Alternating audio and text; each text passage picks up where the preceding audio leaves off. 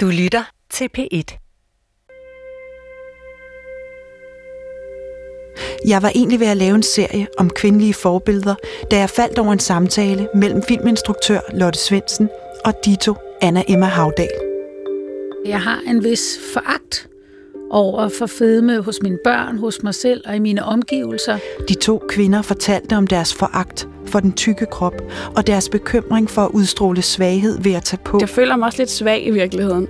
Den skizofrene tilværelse som succesfulde filminstruktører, der mest af alt er optaget af, om de er tynde nok. Hvad gør du nu? Nu har du taget, siger du, 7 kilo på, mens du har lavet Doggy Style 2. Og dermed gode nok. I virkeligheden ser jeg mig selv med andres øjne. Som en klam og dum lille person, der ikke er god til noget. Samtalen oprørte mig vildt. De to kvinder brød for mig at se et kæmpe tabu, men udsendelsen efterlod mig hængende i luften. Ikke underligt, at det er så svært at finde kvindelige forbilleder, tænkte jeg, og besluttede mig for at ringe til dig, Anna Emma Havdal. Det er Anna Emma. Hej Anna Emma, mit navn er Alberte Clement Meldal. Jeg ringer fra Danmarks Radio. Forstyrrer jeg dig? Nej. Mm, Jeg ringer til dig, fordi jeg vil høre, om du har lyst til at være med i en serie om øh, kvindelige forbilleder. Eller det vil sige faktisk om øh, angsten for at blive tyk. Hvad? Den tror jeg lige, jeg skal have igen. Jeg vil invitere dig til at undersøge, om vi kvinder i virkeligheden lever på en løgn, når vi tror, at vi bliver glade af at være tynde, og om det er et ideal, vi ønsker at give videre til vores døtre. Undervejs skal vi møde forfattere, forskere og fagfolk, som med deres viden og holdninger vil kaste nyt lys over vores kropsopfattelse og forhåbentlig sætte os i stand til at skabe nye normer for vores tanker og adfærd. Så du, Anna Emma, og det håber jeg, kan blive et ægte forbillede for den unge generation af kvinder, både som person, men også i kraft af dine film og tv-serier. Du lytter til Tynd og Glad, en serie i otte afsnit om angsten for at blive tyk.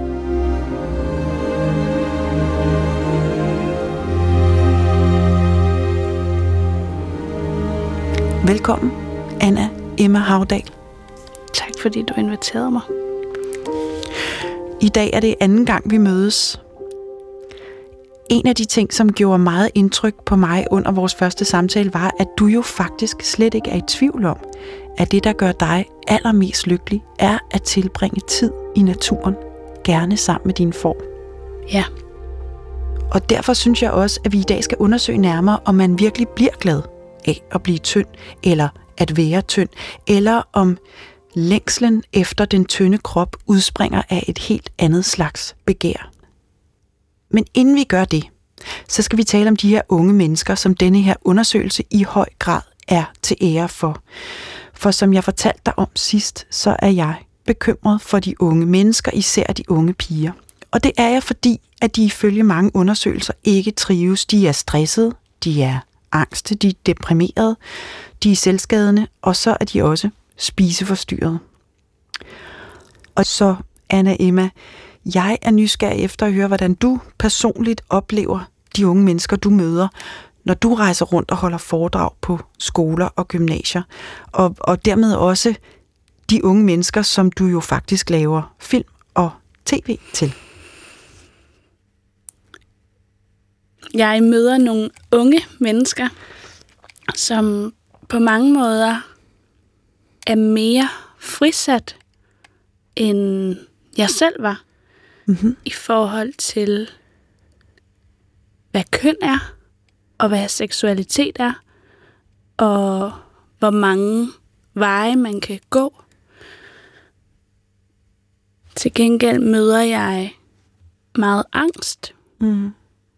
Og en markat kultur, som handler meget om sådan kasser.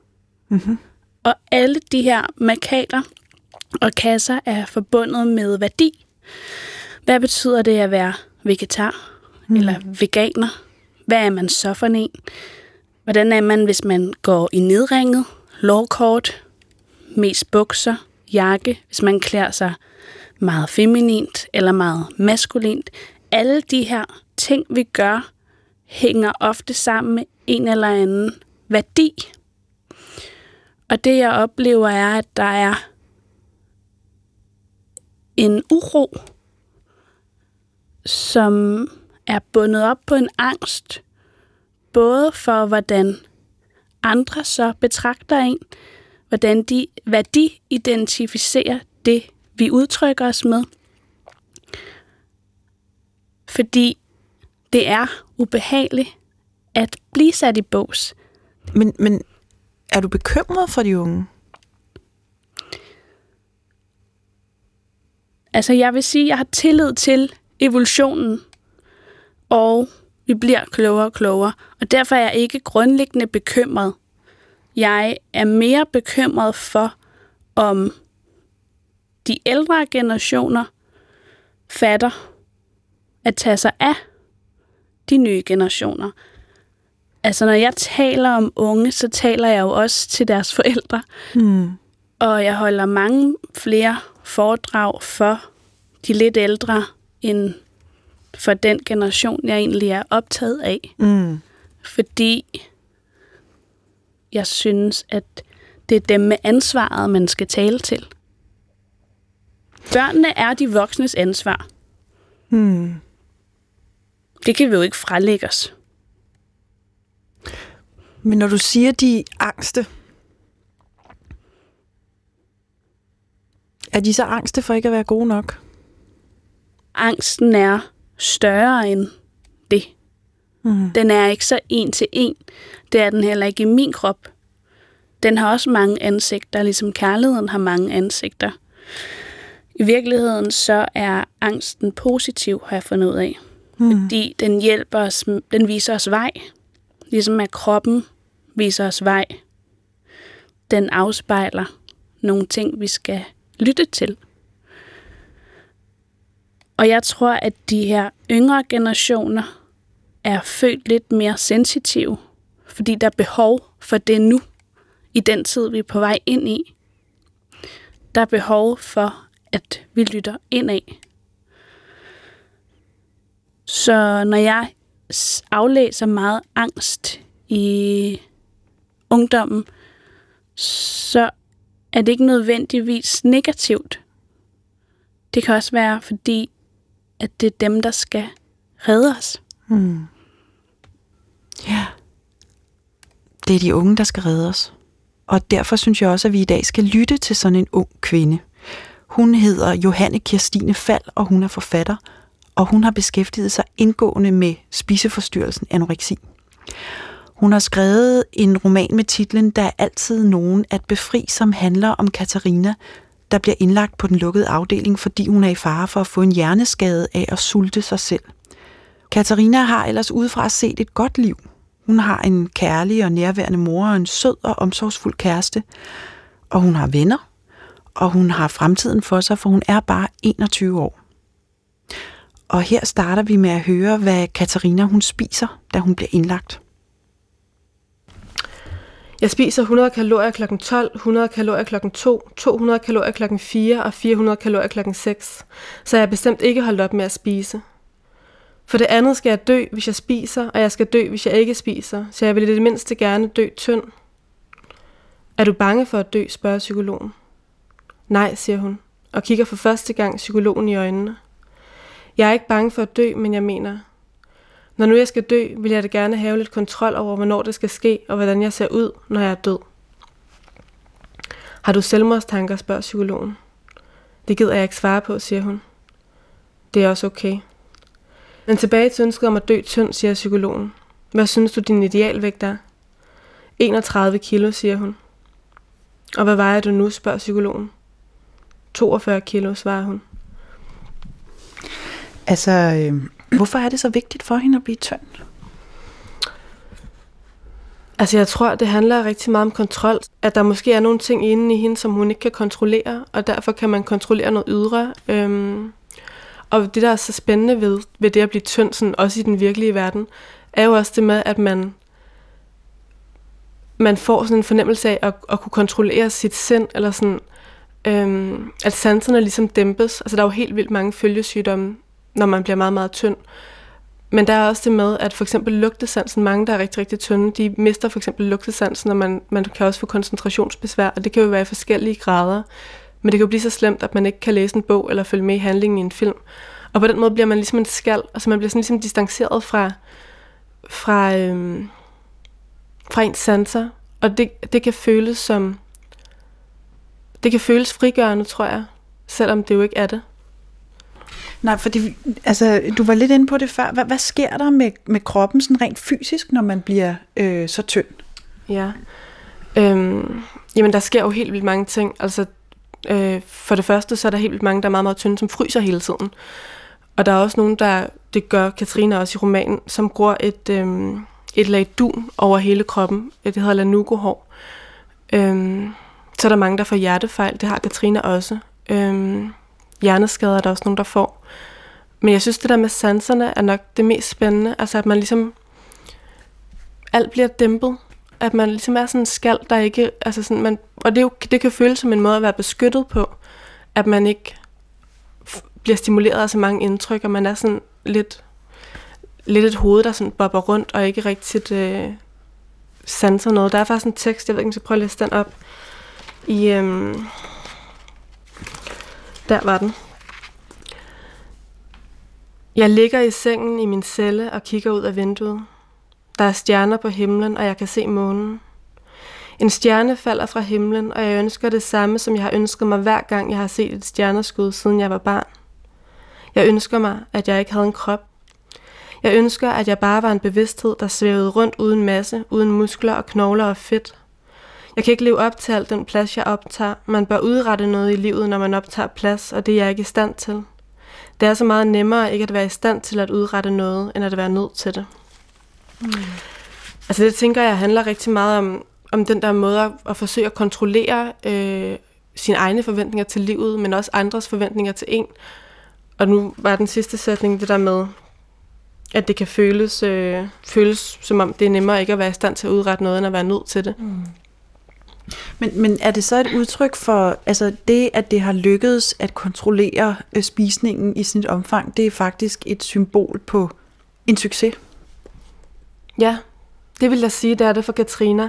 Der er også et sted, det ved jeg ikke, jeg kan finde, jeg tror ikke, jeg har mærket det, men der er et sted i bogen, hvor hun, øhm, hvor hun sådan beskriver, at, øh, at overlægen Luna siger, at, øhm, at hun bliver nødt til at komme op på 50 kilo, hvis hun vil have menstruation igen, og hun vil gerne have børn, så hun vil gerne have menstruation.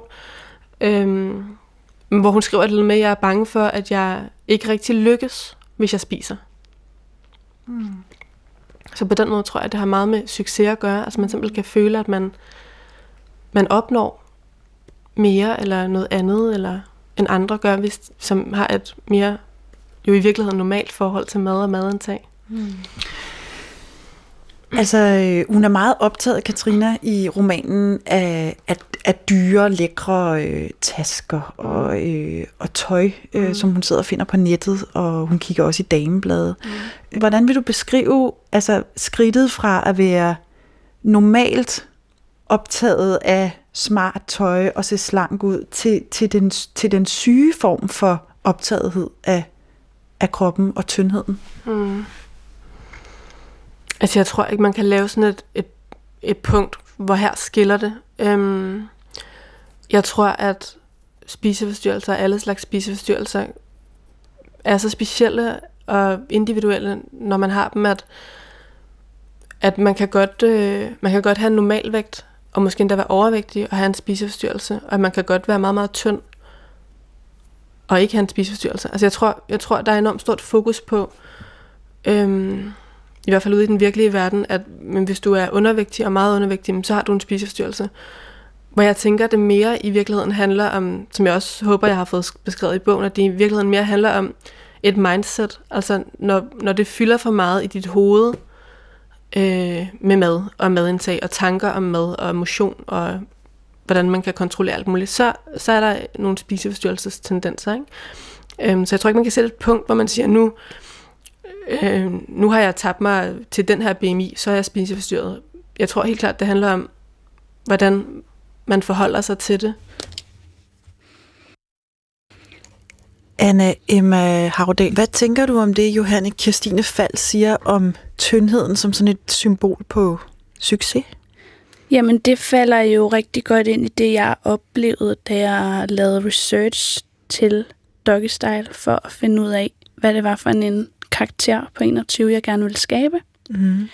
Og det, jeg oplevede ved at tale med alle de her mange forskellige unge mennesker i landet, det var, at vi er kommet til at opdrage dem til, at livet handler om at blive til noget, og ikke om at blive til nogen.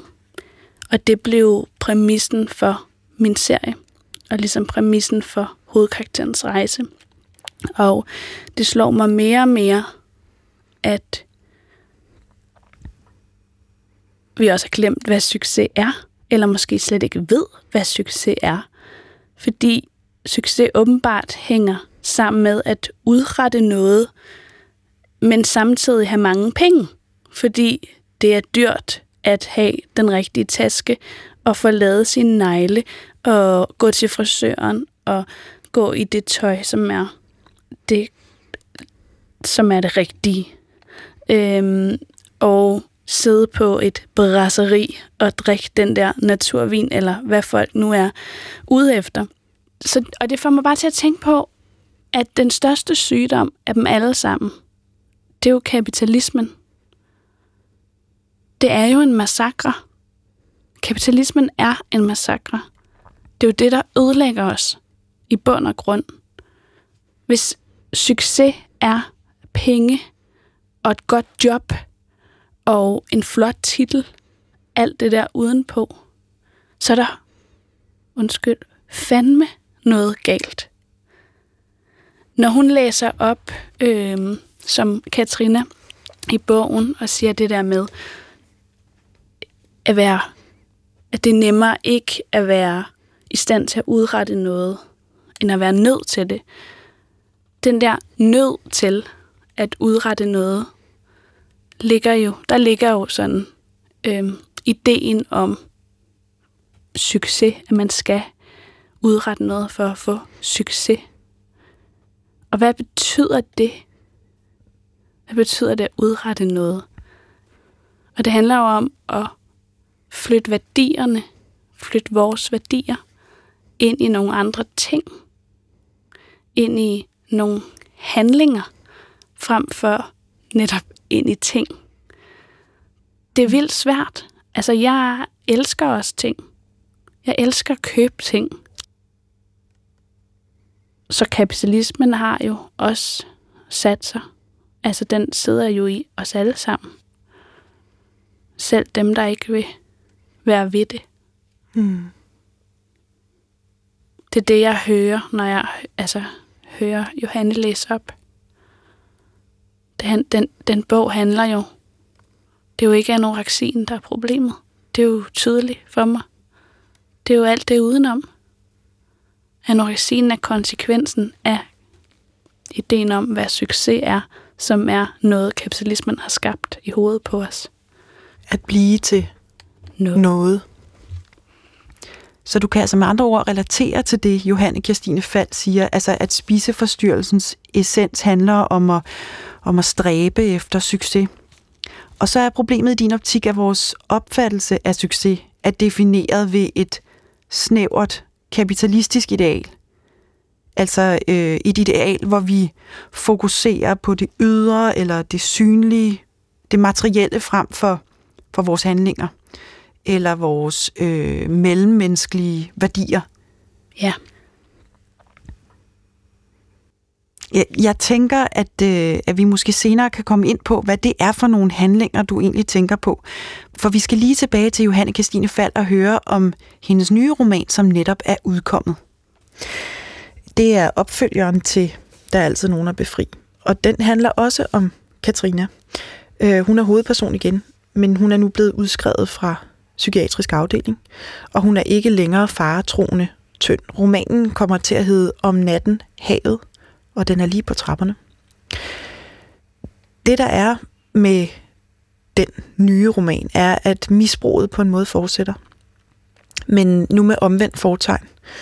Nu er hun øh, sindssygt grådig, Katrina, på stimulanser, og hun søger øh, på alle måder at mærke kroppen.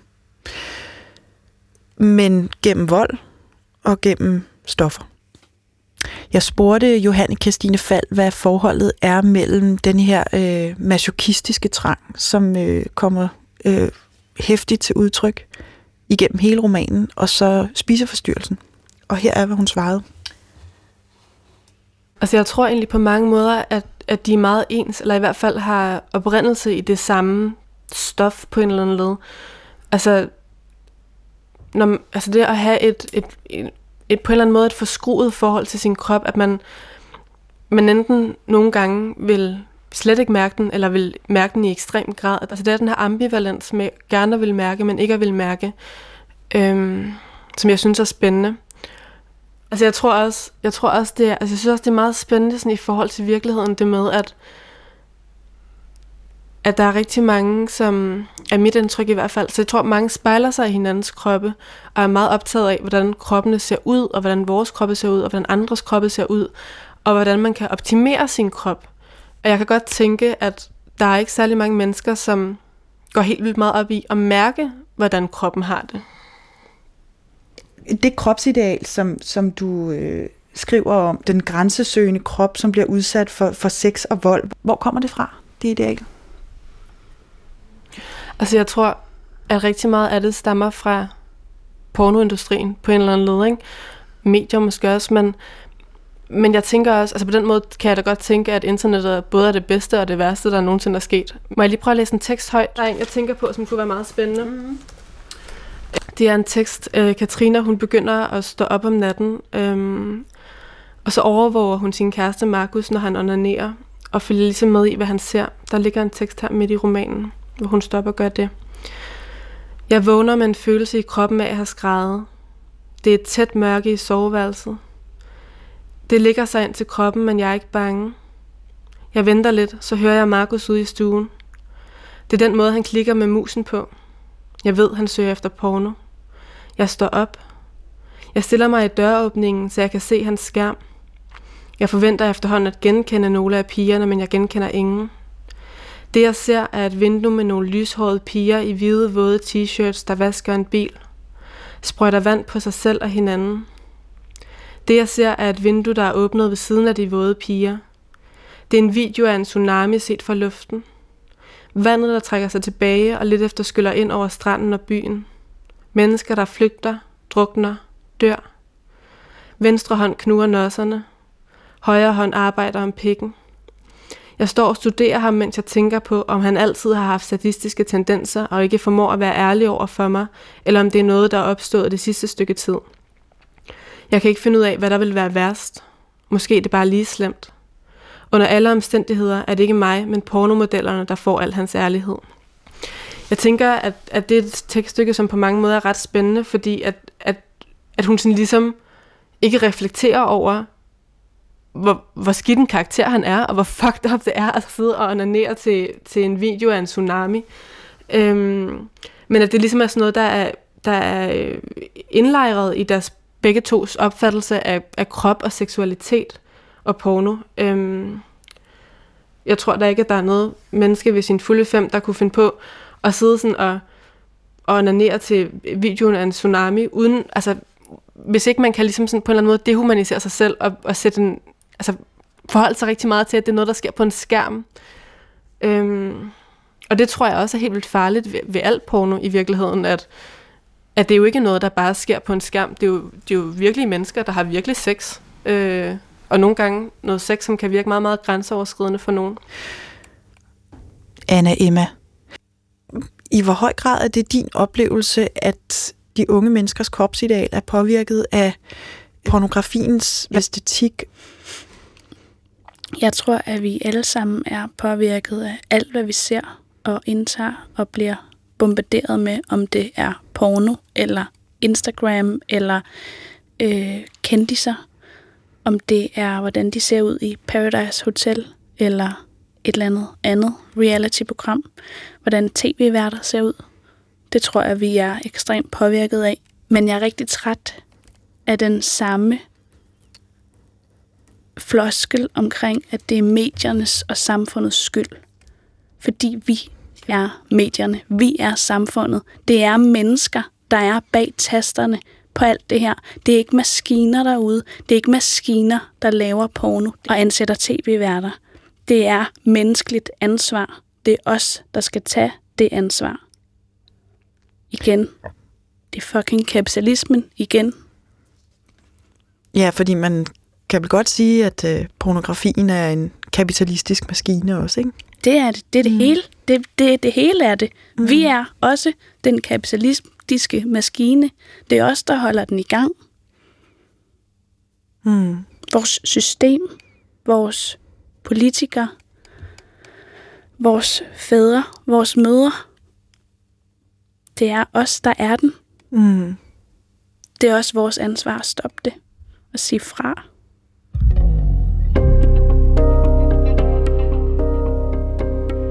Næste gang vi ses, så skal du møde endnu en forfatter. Hun har for længst opnået succes i den gængse ydre forstand, som vi har talt om i dag. Hun har modtaget et utal af priser, og hun har solgt et hav af bøger. Men samtidig så har hun hele vejen op gennem sin ungdom og karriere kæmpet en indre kamp for at acceptere sin buttede krop, eller choppy, som hun kalder den. Og hun har netop både i sit forfatterskab og i sit privatliv undersøgt, hvad betydningen er af de adfærdsmønstre og værdier, vi kvinder arver for vores mødre, og dem vi selv giver videre til vores egne døtre. Mit navn er Alberte Clement Meldal, og du lyttede til Tynd og Glad. På genhør.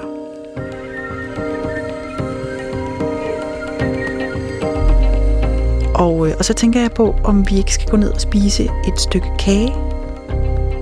Trænger vi ikke til det? Jo, tak. Eller to. Eller to stykker. Til os hver. Ja. ja. Det, det er en aftale.